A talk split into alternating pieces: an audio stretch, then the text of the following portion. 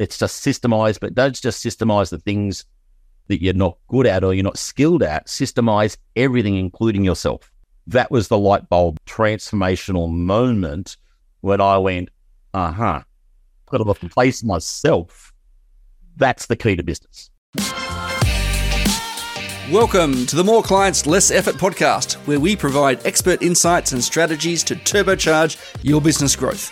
I'm your host, Tim Hyde, and in this series, we'll unpack the secrets, proven systems, and the sales and marketing strategies used by successful business owners to attract, convert, and keep A-class clients on autopilot. Whether you're a seasoned entrepreneur looking to scale your customer acquisition or a budding startup owner looking to crack the code on attracting the right clients, you've come to the right place. Join us on this journey to building a thriving business that leaves a lasting impact. Now let's get started.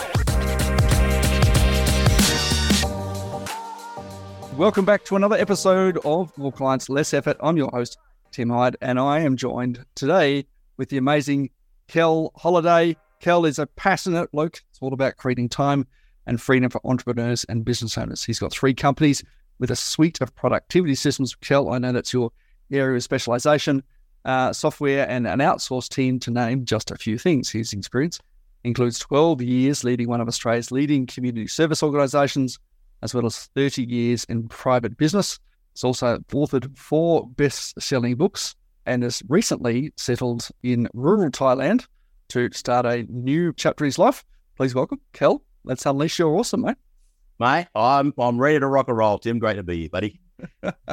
Mate, you've got a massive sort of career in business. You've had lots of successes. You've had a few failures along the way as well, as I know.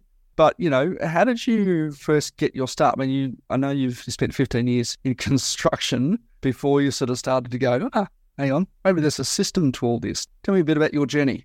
Yeah, mate, it was my biggest strength was my biggest weakness. And I was a passionate guy. So I started off at a very young age, you know, finished my trade as a carpenter, went into a building sort of, you know, as most builders do, you know, started doing some stuff. But I wasn't happy just to be your average, you know, do the renovation or whatever it might be. And so as you do, you just start another business, and it turned into, within 2 years, $45 million turnover, 170 staff.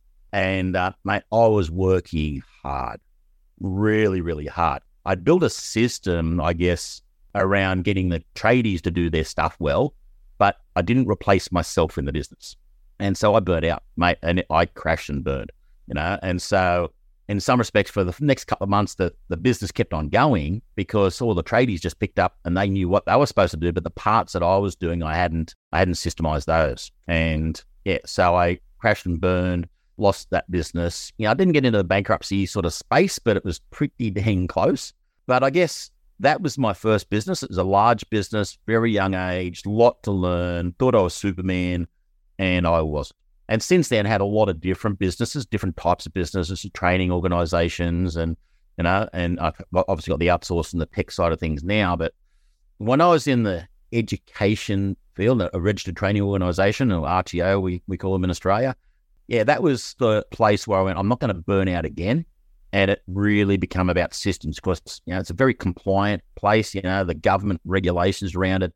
If you made a mistake, you know, and I didn't want to be tied to the office. I didn't want to be tied to the business. I wanted a bit of freedom and everything. So that was what I'd learned in the burnout of the business, in the building side of things. I took that into the next large business and said, I've got to systemize this thing really well. So I've got a couple of mentors on board, and yeah, just went from strength to strength. Did you have those mentors the first time around? Because I think there's a, you know, with a lot of entrepreneurs that I speak to, we equate work hard with results, you know, and it's almost inexorably linked that if I want more results, I've just got to work harder. What was it about the systems that you discovered that allowed you to go, well, actually, maybe I don't need to work harder in order to get the result? Yeah. So the penny dropped, and I realized that, like, in the building business, it's actually quite easy because a carpenter does carpentry and a bricklayer does bricklaying, and people, the specialized people, do their thing. All right. But when you're in business, depending on what other business you have, quite often as the business owner, you start to take on all these other roles that you're not necessarily good at or passionate about. And so that was the realization, and getting the coaches, I went, hang on a second. Well, at this time, you know, when I got the RTO started, I was very novice at it. I didn't really know what was going on. I knew what I wanted to achieve, and I was passionate about training and educating people.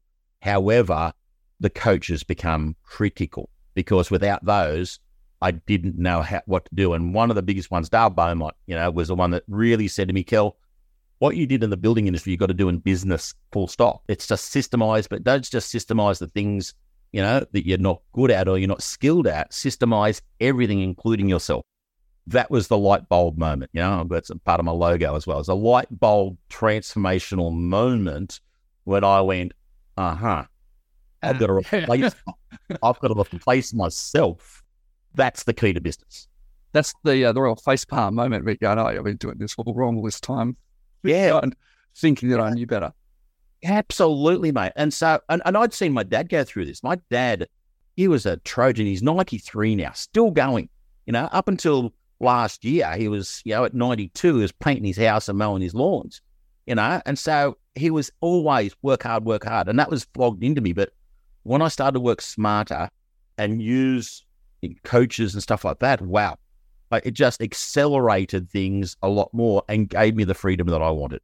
And when you look at systems, because I think this is a real thing, right? It's I guess being vulnerable enough to think maybe someone can actually get a better outcome than me. Now, when I phrased that very deliberately, yes, better outcome as opposed to better result. Yes, right, because right, I think when we start a business and it's just us, we do all the stuff, we wear all the hats, and you know, a bookkeeper's not going to get, you know, the books done as well as I can. And particularly, I guess, the work of what our business delivers, no one can deliver that as well as we can. Yeah, absolutely. And that's probably the biggest one to let go of, isn't it? It's the work that we deliver to clients. And I certainly say that all the time. But, you know, you talk about systems. Where do you start with systems? Is it just a case of throw a dart and do something? Or, you know, what's your approach when you look at a system in a business? Well, how I've looked at it, and this is something I've done for a long time in some respects, and it's even, I did it by accident when I was in the building industry, and I'm now doing it intentionally. And that is, I look at, you know, and I do what I call a brain dump, you know, so I just dump out all the tasks that I was doing. And then I go, who can I assign that to, or who can I outsource that to, or what team member can I, you know, engage to do that? And I pick the ones that I hate doing first. A good place to start, right? It's the best place to start. The thing is with it, why systemize the things that you enjoy doing if it's going to give you, you know, ongoing? Systemize the things you hate doing, all right, that you can delegate out, and then it's done. And so your life instantly becomes easier and easier and easier. And so, yeah, I've got like 100 points, 100 different steps that I talk about with a lot of businesses, saying, if you want to systemize, here's 100 different ideas you can outsource straight away to a VA or, you know, to Upwork or whatever it might be. Systemize those things and you're forever gone. But make sure that if they're the ones that you want to do, all right, they're things that actually motivate you and give you energy, well, do those last or keep them. Like, it's okay to keep some of those menial tasks, provided they don't bog you down and take you away from your real mission as a business owner, and that is to lead your business. And to run the business, you know, spending time on the business, you know, rather than in the business. Yeah. I mean, I think that's a super important thing, right? Look at the stuff that you don't enjoy doing.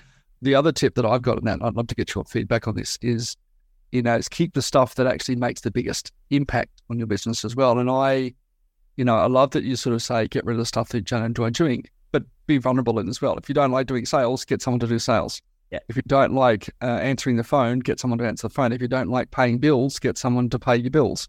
You can do all these sorts of things. If you don't, just in the same way, if you don't like ironing or gardening, you can come and get someone to do the ironing and gardening at your house. It's the same principle, isn't it? And that just frees you up to do the things that you are passionate and energetic and kind of fill you up.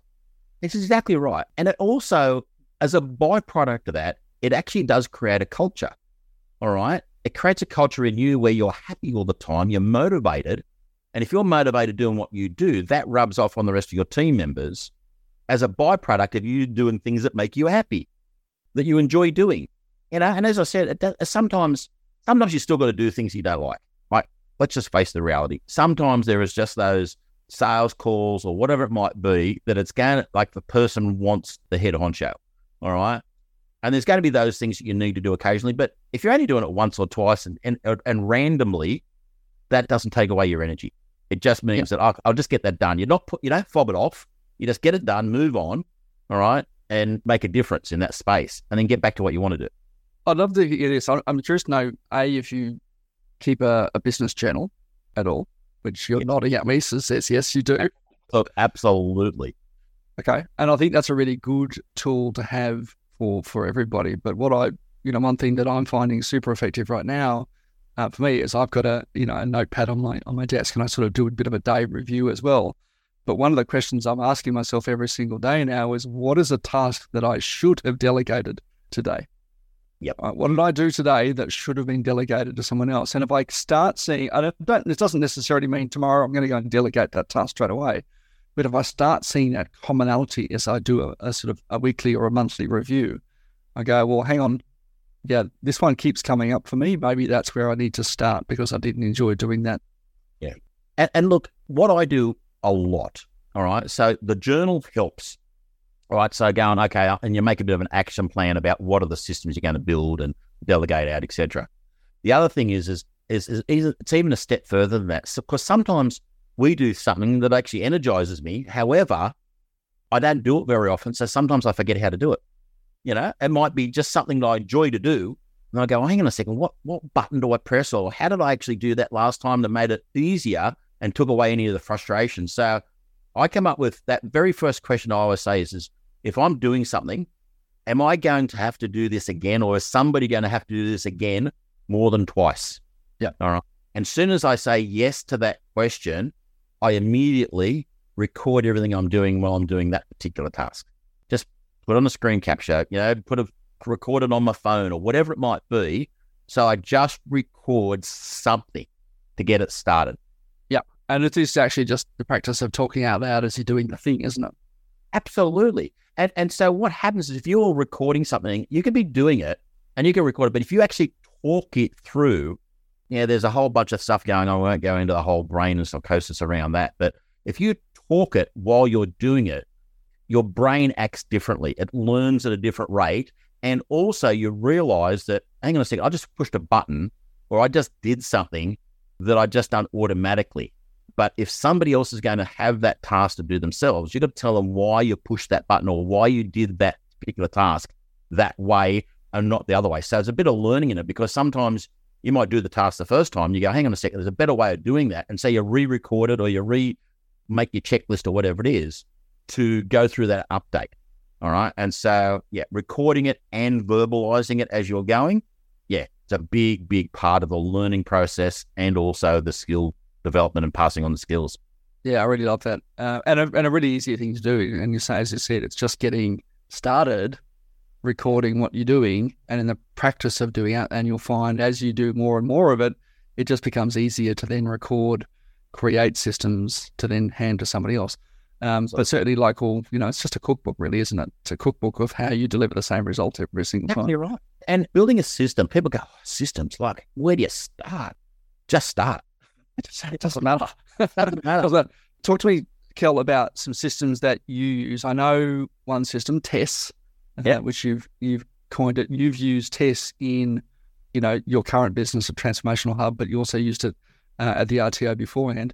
Talk to me more about TESS. How does it work for you? What does a system like TESS give to somebody? Okay. TESS stands for Transformational Electronic Simple Systems.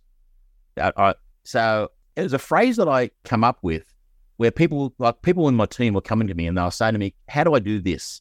And I always said to them, just go on. Like I really felt like just saying, go and ask somebody else. And the name Tess, all right, was one of my receptionists at the time. And I used to say, go and ask Tess, all right? And all of a sudden I went, that's not a bad little. So that was just having that mindset of where can you go to get your answer rather than the person you think has got the answer. So that was the first one. So TESS become a place that stored the systems. Now, I started in multiple different ways. I started off using Google Sites. So Google Sites was brilliant a couple of years ago, and I developed the test sort of philosophy around that platform. And Google Sites is still a good tool. However, it changed its way in which it uses, and the different user levels changed. And so that became a bit of a challenge, because you don't want your marketing team to be seeing your, you know, necessarily all your accounting, and you don't want most people seeing all your HR files. And so not being able, so you need to have different systems viewable by different people. All right. And so, you know, just having them stored in a manual on the shelf is just going to collect dust. Having them stored in something like a Google Drive or a OneDrive or whatever it might be is okay. But what do you do with all the updated documents and as you update them?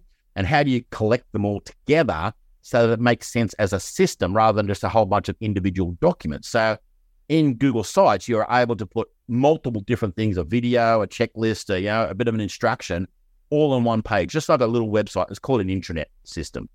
They changed their thing. I went, okay, then bugger, you know, I'm a Google user. I like the Google system, but I'm going to have to look for something else. I went, thank you, Google. I'm Google. Yeah, I'm a Googler. And so I went, all right, well, I've got to bite the bullet and go over and have a look at, you know, what SharePoint does within the Microsoft space. And so I started developing tests, you know, the test philosophy or the infrastructure around that. And it worked right for a while. And then it changed some of the way in which it works and the attributes. So I went, bugger this, I'm not going to do this again. So what it really is a knowledge bank. Essentially, that's what it is. It's one place you can go to that's got all the knowledge, all the systems, and it's set out in a way that makes sense. So the person can search, how do I do a Zoom call? You know, how do I build a webinar? You know, there's a certain amount of steps you've got to go through. So there's different technologies you've got to do. You've got to get your CRM right and sending out links and getting your EDMs. That's a system. All right. So if you're going to do webinars on an ongoing basis, don't just go, oh, what do I got to do next? I build a system for it. Start off with a checklist or a flow chart. That's the start of it. And then build a set of videos. And that's what TESS is now. And so we've built a platform from scratch, absolutely from scratch, with a whole bunch of information. We've got over 200 systems pre-built into it that businesses can buy. It's economical. We launch it within the next, it's actually in beta testing now. A couple of businesses are now using it. It's solid as a rock. All right. So, but what we're doing is we're getting feedback on how we can make it easier for people to use. There are a couple of other ones out there, but they're very much knowledge banks where you put your own stuff into that. That you can't really do anything. This is designed where we want to give businesses a head start. So, okay, you can get the platform. It's low cost on a month-to-month basis. But if you want to buy a HR package from us, get all your HR policies, procedures, check sheets, blah, blah, blah, blah, blah. You buy one-off package. It stays in your portal, and everybody's got access to it forever. All right. I think that's an interesting thing you point out there, because so many of the business operating systems, you talk about, you know, onboarding and exiting an employee, you talk about leave requests at Christmas, you talk about, you know, how do we do a webinar, or how do we book a meeting? And tell me, how do we take meeting minutes? You know, all of those things really are, you know, they're almost universal to every business that has employees. Now, the ones that are going to be different and potentially unique to your business are what you do for customers and how you do that for customers. And that potentially requires some customization. But you're right. You know, so many of these business systems that every business invents at some point along the way are pretty much the same as every other business out there, aren't they? Neat. You know, like doing a webinar, sending out EDMs, building a funnel. It's just the product or the service you offer is different, and your language might be different, but the system is so similar. It's not, you don't have to reinvent a wheel. Now, there's a lot of people out there, you know, in Facebook and LinkedIn saying, hey, I've got the next best funnel system. All right. They're all the same. Yeah. Well, I think that's, you know, the process of attracting, converting and keeping clients. Yeah. Largely the same if you've got clients, which is why I don't with crypto day traders. Thanks very much. Packaged in a different way, you know, and sometimes people have got, yeah, nice keywords, or, you know, with ChatGPT coming now, you know, they've got a nice prompt that you can use to give you some extra information. Yeah. But essentially it's all the same. Yeah. And so, yeah, from a business perspective, How do you capture that? So even if you get one of these gurus that are generating a whole bunch of leads or whatever it is, you still then got to go through the sales process. So everybody's sales process is going to be the same. You got a prospect comes in, there's a lead, you got to have a conversation, or there's got to be some sort of conversion tool, blah blah blah. The process is pretty much the same, or a pipeline from a prospect to a closed deal is pretty much the same. All right, and you might actually have a couple of steps. So what you need is rather than reinventing it, what's a common process, and what can I then add to make mine a little bit unique and also to fit my personality?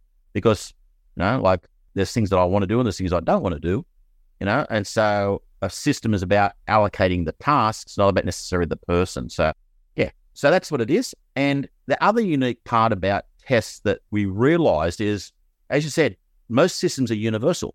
All right. So, I know, mate, you are an absolute genius at building that pipeline and getting and generating and nurturing people in that system, the CRM sort of place.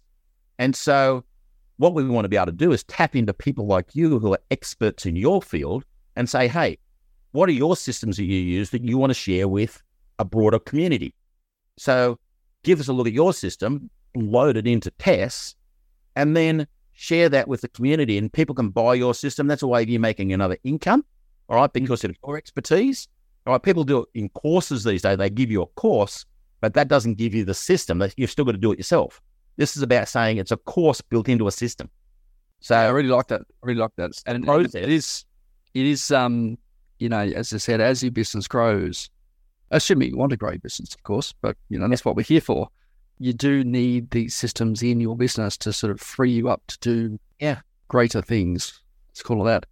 Kel, that's really awesome, and I really appreciate that. I want to pivot again, and we finish most of our podcast with a quick fire. One of those things we'll talk about is obviously how we can get in touch with you, and I know you've got so much advice and insight, having business for for decades now, that you can share with our listeners. But let's just quickly ask you a couple of other questions. You mentioned earlier that you had a couple of setbacks. What gives you motivation to keep going?